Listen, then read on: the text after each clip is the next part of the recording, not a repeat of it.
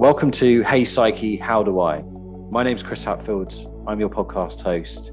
I'm the founder and coach of a company called Sales Psyche, and I've devoted my time in the last 15, 20 years to all around mindset and mental well-being. Hey Psyche, How Do I is all about answering those questions that we often pose to ourselves, subconsciously or consciously, on a daily basis, but don't always know where to start with. None of these long, drawn out interviews, five minute podcasts giving you practical insights and takeaways for you to be able to implement further. So, enough about this, let's get started.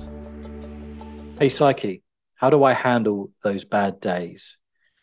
We've all had them, you know, we probably think about them even before they're over sometimes, but we're sort of heading home or we've just finished working at home for the day and we're just like, oh, I just want this day to be over, even weeks sometimes. And you just think everything went wrong today. It's terrible, such a bad day. And it can then often cause us to not really be present in our evening with our friends or family or other half. And it can often cause a domino effect. For example, if it's a Friday, it might impact our weekend because we're dreading Monday.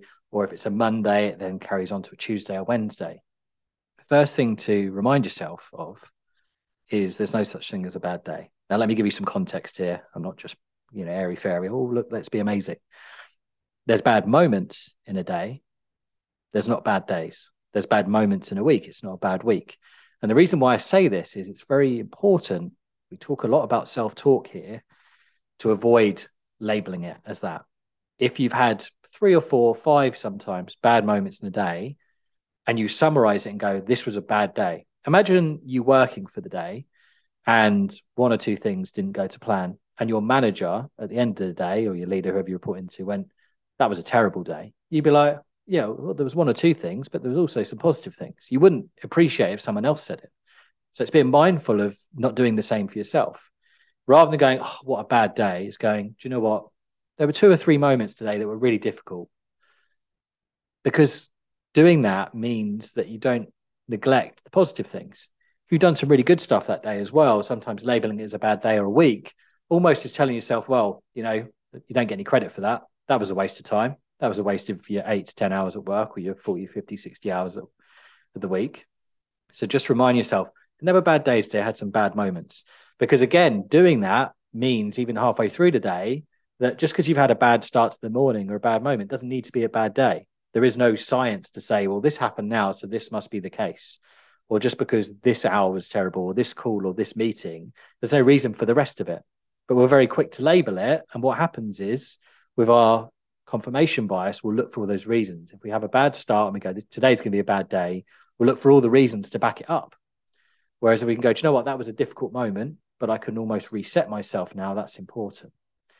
Remind yourself you have a choice. You can't always control what happens to you, but you can always control how you respond to it. You can decide if that moment is going to impact your whole day. You might remember me telling this story before, but if you had £86,400 in your bank account and someone stole 15 pounds of it, would you spend the rest of it trying to get it back? Probably not. There's 86,400 seconds in a day, and those 15, 20, 30 seconds will get stolen from you sometimes. But it's realizing just because that happened, it doesn't mean the rest of it needs to be wasted on dwelling on something. Look at the things that went well, even on the days where it doesn't feel natural or comfortable to do so when you are heading home or finishing for the day. You're naturally going to be thinking about, oh, it's a bad day. Go challenge it, challenge your thinking. Go, okay, well, what was bad about it? Well, was this, this, and this. Okay, acknowledge that. Absolutely not ignoring it. What went well? What were some of the positives? Even the smallest of things.